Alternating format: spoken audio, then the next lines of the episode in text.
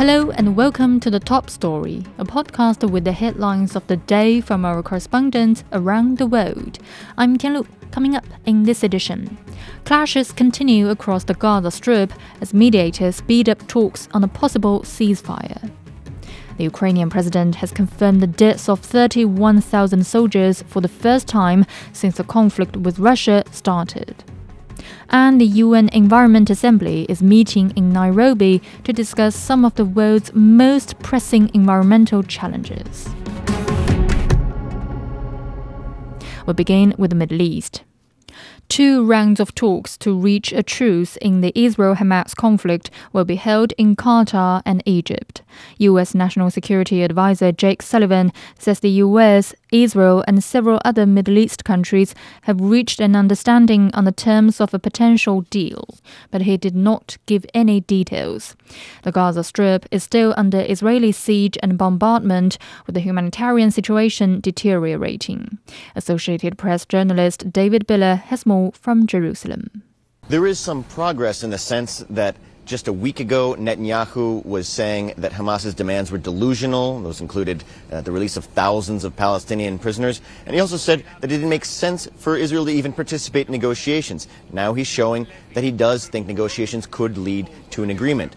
Um, you know, Egyptian state media said that the talks are resuming in Doha. But at the same time, we see Netanyahu saying that he's going to be asking for authorization to move into Rafah. This is the city that's pinned against the border of Egypt and Gaza. It normally has less than 300,000 people. Now it has about 1.4 million Gazans, many of them displaced and living in tents, crammed in.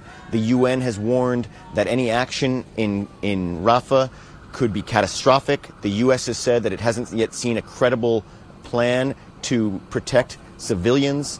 Um, so you know, it, it's, it's obviously very worrisome to the international community. It may be a pressure tactic from Netanyahu, but at the same time, there's a reason to believe that he will indeed go into Rafah sooner or later. He said that four of six remaining battalions uh, of Hamas are concentrated in Rafah, and so Israel has no choice but to go in, and that obviously it will go in. Humanitarian conditions in Gaza have continued to deteriorate. Um, UN warned of looming famine, uh, said it hasn't been able to make food deliveries in northern Gaza in about a month. At the same time, we know the World Food Program convoys have been uh, you know, mobbed by, by desperate Palestinians, uh, and, and they've faced total chaos. Hospitals in northern Gaza and Gaza City are now operating uh, without any fuel uh, for their generators. Particularly one in Gaza City hasn't had fuel for 10 days. What that means is that Patients who are on di dialysis or in intensive care units um, could die. Spoiled medicines that are, that are sensitive could spoil. My colleagues at the AP are seeing this firsthand. I mentioned Rafah earlier that's suffering from overcrowding uh, and, and all the demands and stresses that creates. He uh, she was with a, a, woman who was in a bread line today who said she spends three hours every day from 6 to 9 to get a bundle of bread that she brings back to her tent that she shares with eight other displaced families. The colleague also went to a field hospital, uh, the neonatal unit in this field hospital, and what what she saw was truly disturbing. It was instead of one baby per incubator, there were three or four babies in each incubator because there was so much demand. That's because the babies are getting viral infections from being in crowded uh, conditions, respiratory. What the doctor told my colleague is that whereas that field hospital's unit was seeing one to two babies die per month, it is now seeing two to three per shift. That was David Biller on the Israel Hamas conflict. Reports indicate that 23 people have been killed in and around Khan Yunis in southern Gaza.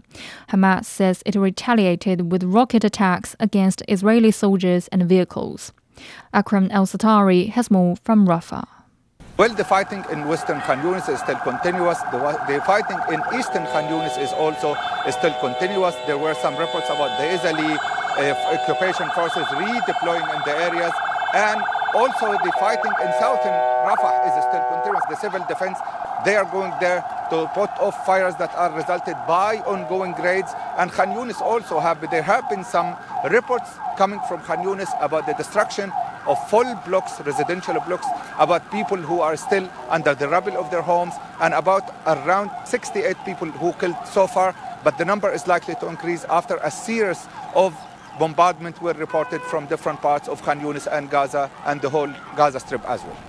That was Akram Al Satari in Rafah. More on the conflict.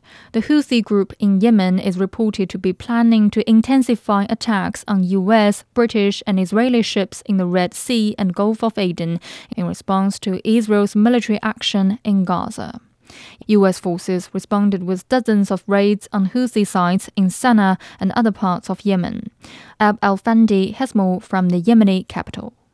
A new wave of strikes launched midnight Saturday evening by U.S. British coalition targeted primarily the capital's Yemen, Sana'a. Multiple airstrikes and raids targeted Al-Attan and Nahdain districts. As well as an insecticide factory in the Nahdain neighborhood, the American strikes also targeted the southern governorate of Taiz and the Hajjah governorate in northern Yemen. The leaders of the Houthi movement say the attacks would not affect their military capabilities According to the U.S. forces, its attacks aim to weaken the Houthis' ability to target ships in the Red Sea. The Houthis issued a statement after launching new attacks on American oil ships in the Gulf of Aden, as well as drone attacks on American battleships in the Red Sea. The missile targeted a number of American warships in the Red Sea with a number of drones. The Yemeni armed forces confirmed they will confront the British American escalation by further qualitative military operations against all hostile targets in the Red and Arabian Seas in defense of our country, people, and nation. Daily life in the capital, Sana'a, goes on. Traffic has not been affected by the airstrikes. These residents of the capital say the international strikes wouldn't affect their support for the Palestinian people. The raids will not discourage the Yemeni people from living their lives as naturally as you can see now.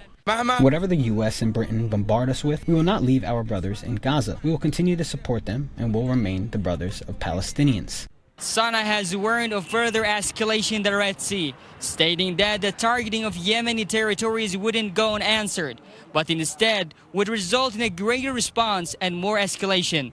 So far, the Ansar Allah Houthi says it has targeted 15 international ships in a bar since the November 19th last year. That was Ab El Fandi in Sana'a. Now turning to Europe. Ukraine's defense minister says half of promised Western military support to Ukraine has failed to arrive on time, leading to more deaths of its soldiers. Ukraine's military and political officials gathered for a forum in Kiev on Sunday. They discussed achieving Ukraine's goals as the conflict enters its third year. President Volodymyr Zelensky said 31,000 Ukrainian soldiers have been killed since the conflict began, the first time Ukraine has confirmed the number of losses. Maguma Lim reports from Kiev. Ukraine's top officials took part in a forum on Sunday and laid out the country's goals for the year ahead. Mikhailo Fedorov, the Minister of Digital Transformation, reiterated Kiev's goal of producing 1 million drones. And Alexander Kamyshin, the Minister of Strategic Industries, said Ukraine's defense capabilities will increase sixfold this year. Zelensky's chief of staff, Andriy Yermak, said Ukraine and its foreign partners could invite Russia to a future peace summit if Moscow was willing to discuss an end to the conflict on Kiev's terms. Zelensky held a press conference after the forum where he appealed for more support from the United States. He said Ukraine was in need of more aid within a month.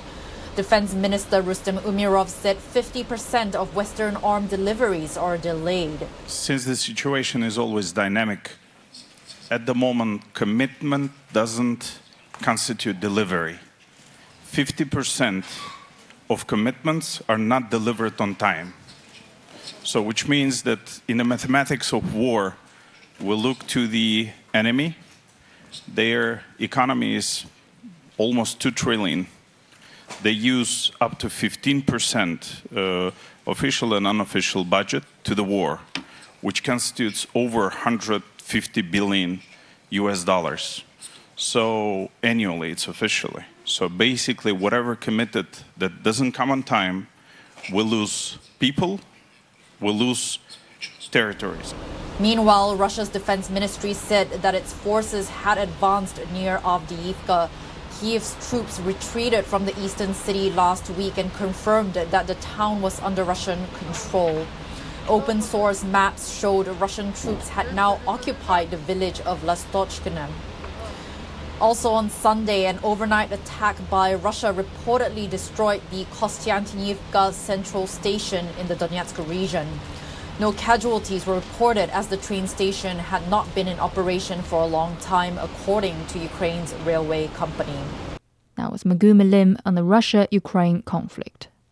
In Africa, the world's top environmental decision making body is meeting in Kenya's capital, Nairobi, to discuss some of the most pressing challenges concerning our planet. More than 5,000 representatives from across the world will debate on some 19 resolutions, ranging from halting desertification to ending biodiversity loss. The United Nations says the assembly comes at a critical time as 2023 was the hottest year on record. It says 1 million species are heading toward extinction and pollution remains a leading cause of premature deaths globally. Pandan has more from Nairobi. Here we are at the UN Environment Programme in Nairobi. This is the very venue for the sixth UN Environment Assembly.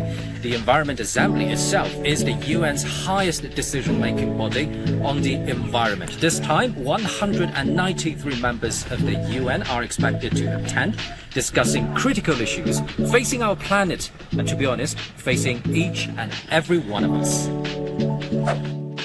This is the main conference hall for this year's UN Environment Assembly plenary session. All UN members, including China, are expected to attend to discuss three major topics, or let's use the official term here, three planetary crises, namely climate change, loss of biodiversity, and pollution. So far, it's reported that 19 resolutions have been proposed, and let's see if participants can get some consensus here to deal with this common challenge. That was Pan Zhen on the UN Environment Assembly. Finally, in South America, Thousands of supporters of former Brazilian President Jair Bolsonaro have rallied in Sao Paulo to defend him against legal challenges that could put him in jail. Bolsonaro is being investigated for his alleged role in last January's attacks on government buildings by his supporters over his 2022 election loss. Paulo Cabral reports from Sao Paulo. A large crowd gathered on São Paulo's Avenida Paulista in support of Jair Bolsonaro. Most heated the former president's call to wear green and yellow, Brazil's national colors, which are also those of the country's national soccer team jersey. These colors have, over the past few years, been closely identified with Bolsonaro's right-wing political followers. This is a very important moment for Bolsonaro to resume his journey back to the presidency, and I truly believe in his victory. I think he won't be arrested. We will continue the fight. In 2026, he will win the presidency again. Bolsonaro called for this rally during a live internet broadcast a couple of weeks ago, stating it was aimed at defending the democratic rule of law and himself. In this event, I want to defend myself against all accusations that have been made against me in the past few months. More than just speeches, we need a photograph of all of you because you are the most important people at this event to show Brazil and the world our unity. The grip around Bolsonaro tightened a couple of weeks ago and the federal police confiscated his passport and took several of his allies in for questioning in connection with investigations into a plot to attempt a coup d'etat following his 2022 electoral defeat. A few days later, the Supreme Court released the video of a meeting with Bolsonaro and several high-ranking officials. They spoke candidly, not knowing they were being recorded, about the possibility of disrupting the election. In one part, Bolsonaro urges his group to do something before the vote. We know that if we react after the elections, there will be chaos in Brazil. It will turn into a big guerrilla a bonfire in Brazil. Now, does anyone have any doubt that the left, as things have been going, will win the elections? There is no point in me having 80% of the votes. They will win the elections. During Sunday's demonstration, Bolsonaro did not use his speech to attack opponents, but rather he denied any intention of a coup. The large turnout at Sunday's protest suggests Jair Bolsonaro and Brazil's right wing do have a sizable number of supporters. The question is whether this will have any impact on the decisions by the courts concerning the future of the former president. The case is in the hands of the country's Supreme Court, a body that former President Bolsonaro harshly criticized during his term. It's unclear how long the proceedings will last. But the possibility of imprisonment is something his opponents are eagerly anticipating and his supporters are dreading. That was Paulo Cabral on the political unrest in Brazil. Recapping today's headlines, clashes are continuing across the Gaza Strip as mediators speed up talks on a possible ceasefire.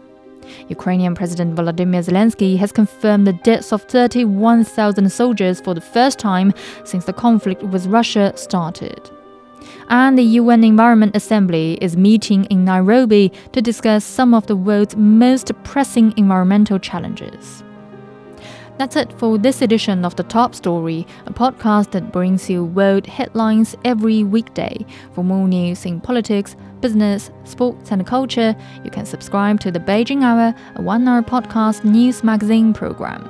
We welcome and appreciate all ratings and reviews. I'm Tian Lu. Thank you for listening.